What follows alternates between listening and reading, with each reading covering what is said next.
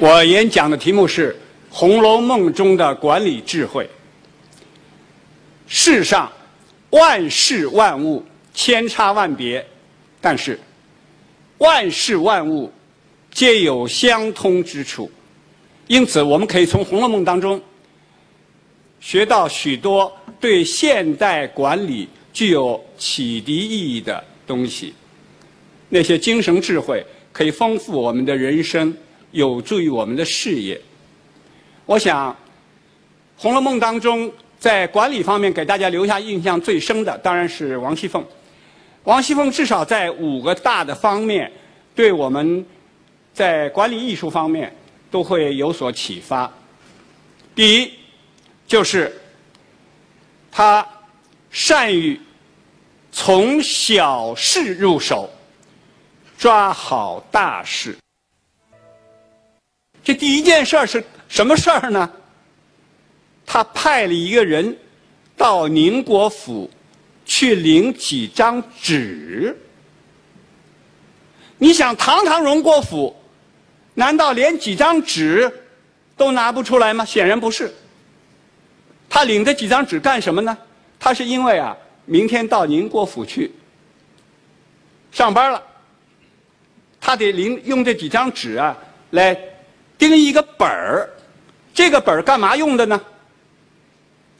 听取汇报啊，领东西啊，分配任务啊，得记录。但是这几张纸是管理宁国府用的，所以要从你宁国府出。王熙凤这一招啊，是做给别人看的，啊，就是说，你宁国府的事儿。我花你宁国宁国府的银子，是吧？我不让荣国府受到一点损失，同时我也告诉了你们，是吧？我在管理宁国府的过程当中，我绝不会啊贪你宁国府一点好处。丁是丁，卯是卯，井水河水分得一清二楚。那么他领这几张纸，随便派个小厮、派个丫头过去就可以了。他派的是谁呢？他派的是旺儿媳妇。旺儿媳妇在王熙凤手下数以十计的女仆当中，地位仅次于平儿。派这么一个重要人物去领几张纸，因此旺儿媳妇一到宁国府啊。当时宁国府的总管来生正在召集啊，各个方面管事的，用咱们现在话来说就是中层干部开会呢，啊，正在布置工作，说啊，大家可得注意点啊，这个来了个猎货，这是荣国府这有名的猎货，厉害的厉害主儿啊，咱们这一个一个月大家辛苦点啊，别丢人。来生一看旺儿媳妇来，全体起立。让座，你看看，啊，王儿媳妇来干嘛？来领几张纸。王熙凤这第一招啊，就非常漂亮。告诉大家，我王熙凤办事是非常严格认真的。第一招，先声夺人。他办的第二件事儿，他是上班第一天。上班第一天啊，他马上宣布办事原则，重申规章纪律，而且把话撂在前头。既然啊，你们这儿老爷托了我了，那我就得得罪你们了。就是说，我不怕得罪任何人，在我面前你必须认真办事儿，啊，然后底下他分配任务。这二十个干嘛？那二十个干嘛？这四个干嘛？那八个干嘛？这四十个干嘛？一共分了多少人呢？分配了八批一百三十四人。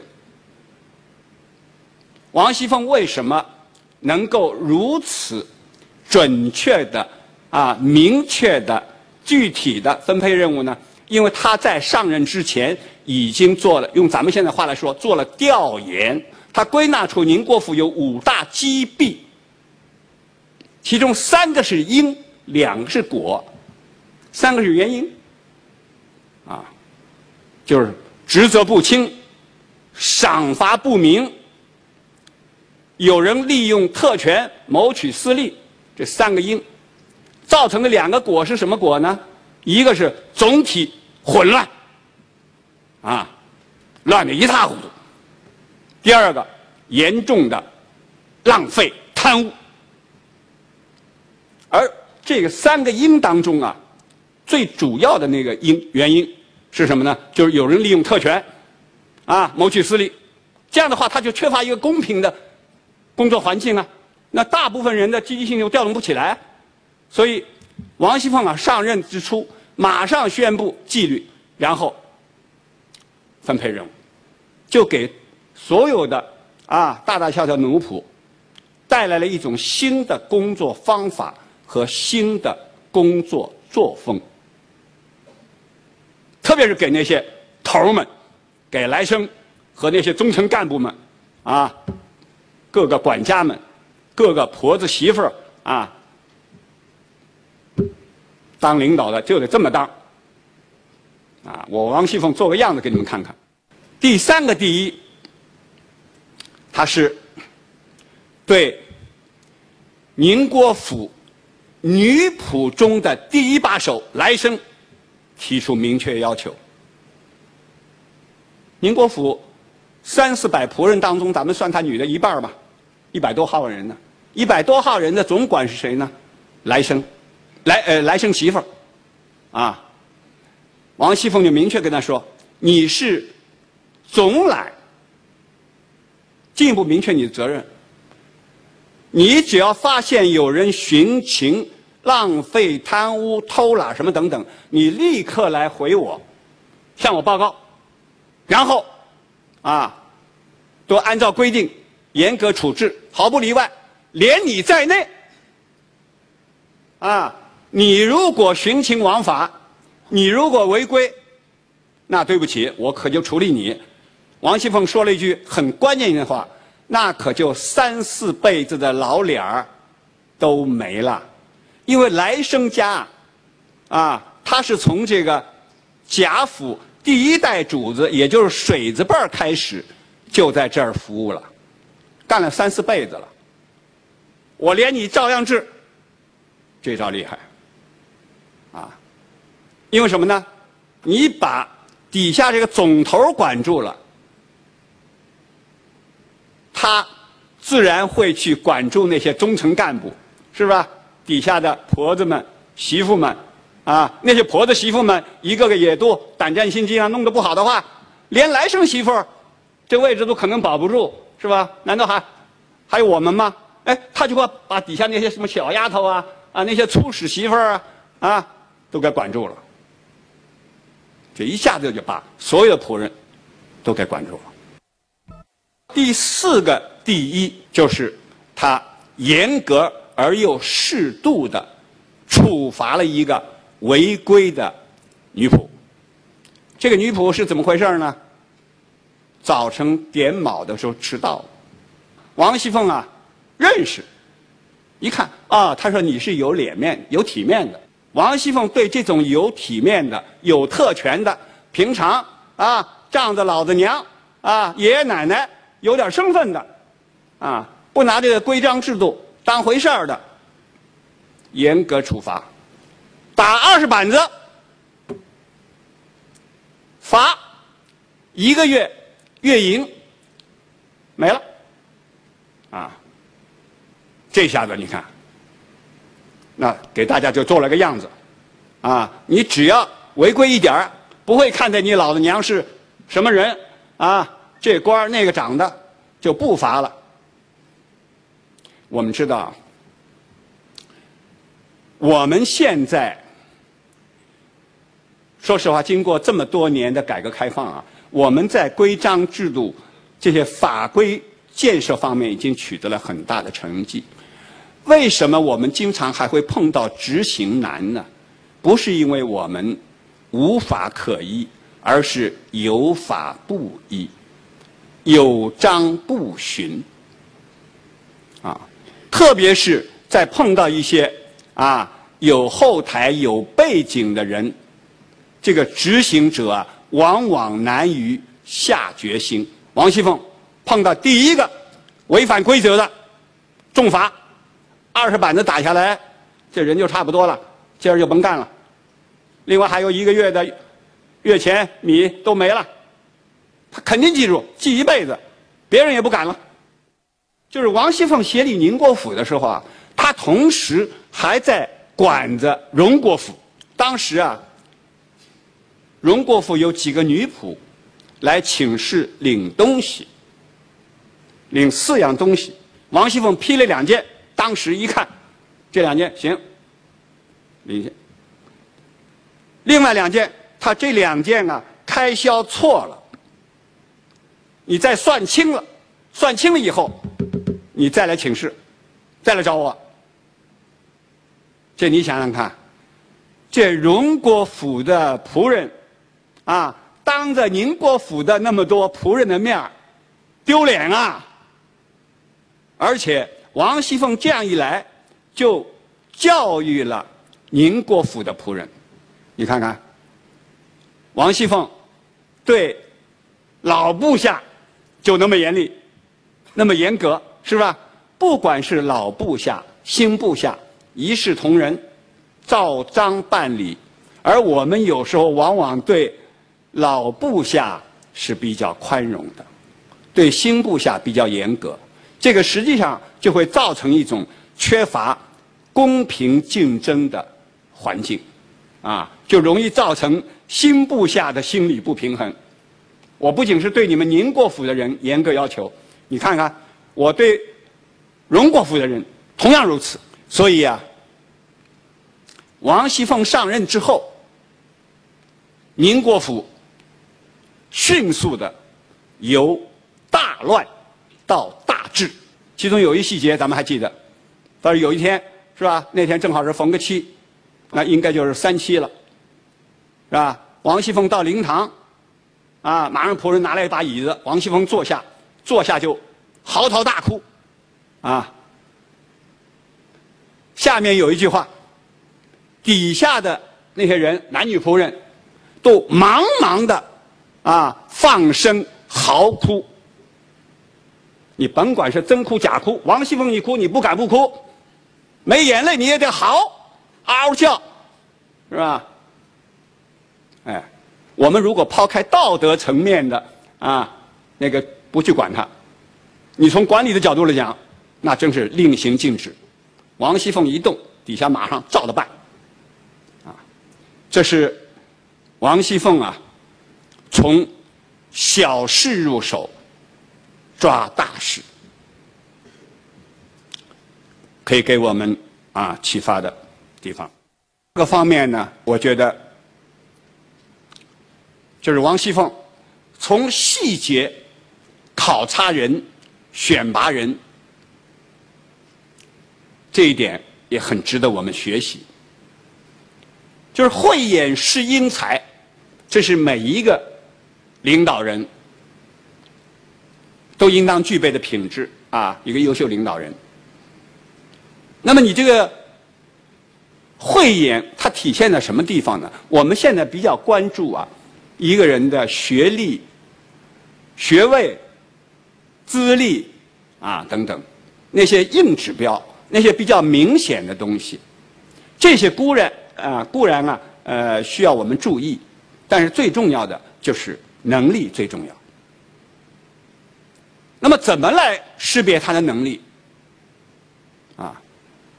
除了那些关注一些大事，啊处处理大事的这个表现以外啊，很重要一个是通过细节来观察他的能力。呃，咱们还记得怡红院当中啊，有一个小丫头，有个丫头叫小红，就是她去倒茶的时候啊，啊，宝玉都不认识她，因为她小红就在平常啊，就是在外边管那个山炉子烧茶水的，是属于地位最低的。就月前五百的这样的丫鬟，我把这一段话呢概括为说奶奶小红转述，他说啊，凭姐姐说，哎，我先提醒一下啊，咱们可以脑子里面想想，这里边有几个奶奶啊？所谓奶奶就是少奶奶、少妇啊，结了婚的年轻女人。凭姐姐说，我们奶奶问这里奶奶好，原是我们二爷不在家，虽然迟了两天，只管请奶奶放心。仨奶奶了啊，等吴奶奶好些，四个了啊。我们奶奶呃还会了吴奶奶来瞧奶奶呢。吴奶奶前儿打发人来说，舅奶奶带了信来了，问奶奶好，还要和这里的姑奶奶寻两丸延年神验万全，大概是药丸子之类的东西啊。嗯，若有了，奶奶打发人来，只管送在我们奶奶这里。明儿有人去，就顺路给那边舅奶奶带去的。糊里糊涂是吧？哎，我跟你说啊，甭说您糊涂，我糊涂，连当时在场的啊，荣国府的少奶奶李纨听了都如堕五里雾中啊！这奶奶那奶奶弄了半天，五个，五个不同的少妇。好，王熙凤一听以后啊，非常满意，马上问这个小红啊，这个说你是。啊，谁家的孩哪哪哪个哪个院的丫头等等，然后就下令把她调入自己身边。王熙凤一下子就从这个细节当中啊，发现了小红是个人才。为什么？你别小看这二百字的说奶奶，它反映了小红惊人的记忆力、分辨力。和极其出色的口头表达能力，而所有这一切，都反映一个人的思维能力。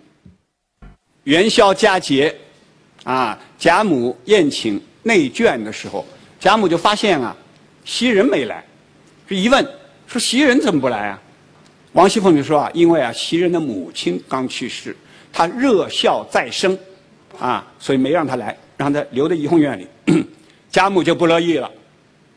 贾母说：“啊，啊，对主子可不能这样，是吧？不讲孝不孝的。他对袭人不满意了，可袭人是宝玉的首席大丫头，这很重要，而且又很能干，为人也很不错。那么在这种情况下，王熙凤啊就要为袭袭人说话，可是又不能得罪贾母。”王熙凤这时候说话非常有技巧，贾母怕什么？怕失火。王熙凤就说啊，她今天不是元宵节嘛，园子里边是吧？屋子里边啊都点了好多灯，那蜡烛，怕失火。而袭人呢是特别尽职的，把他留在那儿放心，就不会。哎，贾母一定有道理。另外呢，王熙凤说啊，袭人办事儿特别勤谨，是吧？有把他留在那个呃怡红院啊看房子。啊。待会儿宝兄弟看完戏，回去的时候呢，就有热水喝了，是吧，被窝也也都已经捂热了，回去就可以休息了。哎，你看，一个是利用贾母害怕什么，他怕失火；第二个利用什么，贾母特别喜欢宝玉，只要是宝玉高兴的事儿，他都乐意。最后，哎，贾母想，他说对，王熙凤说了。是吧？你要是需要的话，我我派人把他叫来。别别别别叫了，就让他留在那儿吧。得，你看他很巧妙的，啊，保护了袭人，又不得罪贾母，还让他高兴。这是个技术。啊，当然，首先是在于啊，作为一个领导者，王熙凤深知他要把这个荣国府管理好啊，他手下要有一批啊得力的助手，就像咱们。一个好的领导者，你底下要有一批啊很得力的、忠心耿耿的中层干部一样。他首先啊，抢占礼的制高点。他说了：“你是大嫂子，是吧？你的任务是管教这些弟弟妹妹啊，让他们读书、做针线儿。你们可好，搞诗社还老得写诗啊，写诗。”你这个大嫂，你就没尽责任。他占理了，你看，啊，这一下子就夺回了这个主动权。然后他就说了：“你大嫂子掏点钱，支持啊支持小叔子、小姑子们玩玩，做做诗，你还不应该吗？这你本分啊！你大嫂子呀，你瞧，他先说必要性，然后说可能性。你有钱，他你一年下来啊，你总收入啊，一年下来有四五百两银子。”一年你拿出一二百两银子来给小叔子、小姑子们玩玩，这没问题啊！啊哦，你现在到这儿诓我来了，我还乐得把公公家的钱都拿出来花呢，花完了拉倒，是吧？他开玩笑。最后，王熙凤拿出五十两银子，我先搁这五十两，你们玩着吧，是吧？皆大欢喜。一个单位的领导管理者啊，常常会遇到一些麻烦。尤其是和具有某种利害关系的对手打交道的时候，啊，怎么样掌握好分寸，使事情向有利于自己的方向发展，这是一种非常重要的技巧。但是从王熙凤刚才讲的那一段话当中呢，我们可以学到什么呢？就是说，你用严密的逻辑性，啊，你从可能性、必必要性、可能性。啊，各个不同的方面，你把一个问题讲清楚，那么，确实，像王熙凤这样，那正是说的滴水不漏、无懈可击。啊，这种说话技巧、谈判技巧都很值得我们注意。第五，王熙凤打算改革过时了的组织，在她生病期间，不是李纨啊。探春、宝钗三个人在代理啊管理这个大观园吗。那时候，李纨啊就是探春、宝钗等采取了一些改革措施，平儿啊向王熙凤汇报。王熙凤大力支持。他说啊，他说我早就有这个想法。他说现在万事。什么大小的事情都按祖宗的规矩那么办，不行了。为什么？现在人口越来越多，收入呢又不如从前，都按原来的规矩办啊，不成。他我一直在想办法，但是王熙凤想的就是省剑的办法。可是他已经想到了，凡百大小事，人是照着老祖宗手里的规矩办。这是不可行的，这一点就非常了不起。因为在曹雪芹写《红楼梦》那个时代，啊，许多人还达不到这个程度。而且还有一点，王熙凤非常了不起，她不像我们有的领导那样生病了，啊。结果呢，自己的助手好在自己的下级在代理自己管理，是吧？代理自己领导，心里非常不平衡。唯恐什么呢？别人取而代之。还有，你看，这是原来我规定这样做的，多少年来都都这么办了。好，现在你刚上任代理，你就把我的章程改了，你眼里还有没有我这个老领导？是吧？王熙凤不是。王熙凤就就正好，是吧？本来我就想改，我不敢改，我没机会改。现在新领导上任，他改，大力支持。啊，这种心态本身就很值得我们学习。所以，概括起来说，没有管不好的单位，只有。无能的领导，我们如果能够抱着这种改革创新的精神，从小事入手去抓大事，从细节入手去考察人才、选拔人才，那么我们就会发现，其实人才是很多的。重要的是善于发现，而善于发现就需要我们长一双慧眼。那么这个慧眼的慧从哪儿来？啊，我们除了学习世界各国先进的管理经验、各种先进理念以外，我们还需要从我们的传统文化当中汲取智慧。好，我就讲到这儿，谢谢大家。从这个呃《红楼梦》，这个这个里面的这个关键人物，也就是这个贾母，还有嗯这个王夫人，还有这个呃王熙凤吧，他们应该都说是，如果把这个呃贾府看作为一个家族企业的话，那么他们就应该说是一个都是些高高层管理者，这一些人都很很优秀，但是的话，他们最后都没有能够挽救这个。嗯，贾府的这个崩溃，想请请请教这个这个问题，主要的原因是什么？刚才他提的这个问题呢，我觉得我们可以从两方面来考虑。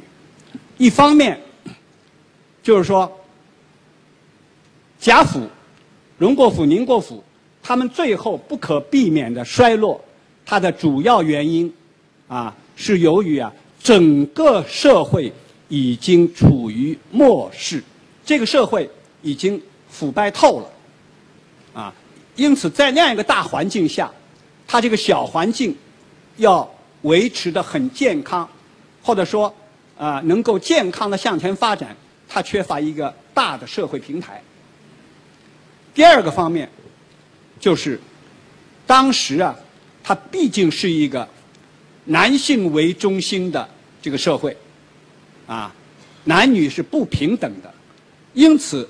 女性尽管在能力上，啊，甚至在人品上，她普遍来说都优于男性，但是她们仍然没有足够的机会来施展自己的才干。女性她没有这样的机会来实现真正的管理，她管理只不过是内务而已。我们那个东莞市啊，其中有一个口号叫创新发展。在《红楼梦》里面呢，也有两个中层干部啊，那个一个薛宝钗，还有一个李王啊。刚才你提到他在那个王熙凤有病的时候，代替接管了那个呃大观园，他们提出他们的思想来那个进行那个创创新的那个发展的模式啊。但是他们又依那个时代的局限性啊，那个有没有那个呃大刀阔斧的那个进行那个创新发展啊？在这个过程当中，我想那个了解一下，在呃我们中层干部怎么样在这种困境当中走出来？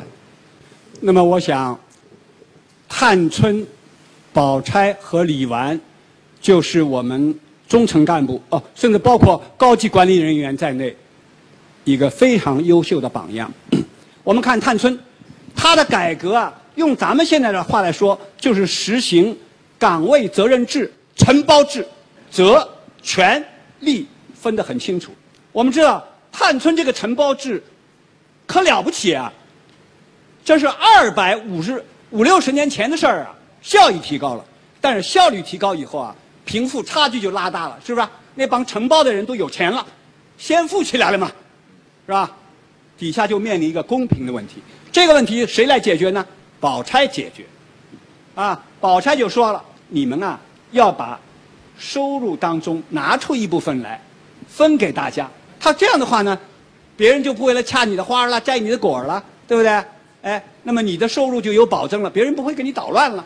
那么在这个大观园这个小范围内，这个小社会内，它就实现了社会稳定。用咱们现在的话来说，这不就是和谐社会吗？对吧？如果说探春他的作为体现了一个大经济学家的智慧，那么宝钗身上就体现了一个大政治家的智慧。再说李纨，李纨是一位非常优秀的第一把手。李纨实行的是无为而治，啊，有些第一把手啊是武大郎开店，比我强的我不用，啊。你看他不是无能吗？王夫人征兵，第一次征兵派了探春，第二次征兵派了宝钗，那有的第一把手就得担心了。哎呀，他能干是不是？他是不是要取而代之啊？啊，我这地位保不牢了是吧？我嫉妒啊，我给他出难题啊。李纨不是，李纨大力支持探春和宝钗的改革，啊，而且他还把他提炼到理论上来。他说：“使之以权，动之以利，给他啊，给他权，给他好处，他这样的话就无不尽职了，大家都尽职了，啊，所以李纨呢，活得轻松，活得高兴，还活得大家都满意，工作搞得也很好，这是多么优秀的第一把手，值得我们学习。